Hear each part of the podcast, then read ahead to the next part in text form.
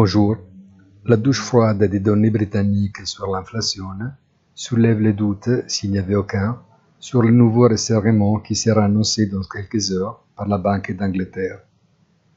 Mais même Powell, dans son discours, tout en réitérant que maintenant la vitesse des resserrements monétaires n'a plus d'importance, a enfin ouvert la porte à de nouvelles augmentations étalées dans le temps, décevant ceux qui s'attendaient à un changement de direction. Les marchés boursiers sont toujours à bout de souffle, mais pas en difficulté et la volatilité continue à se contracter.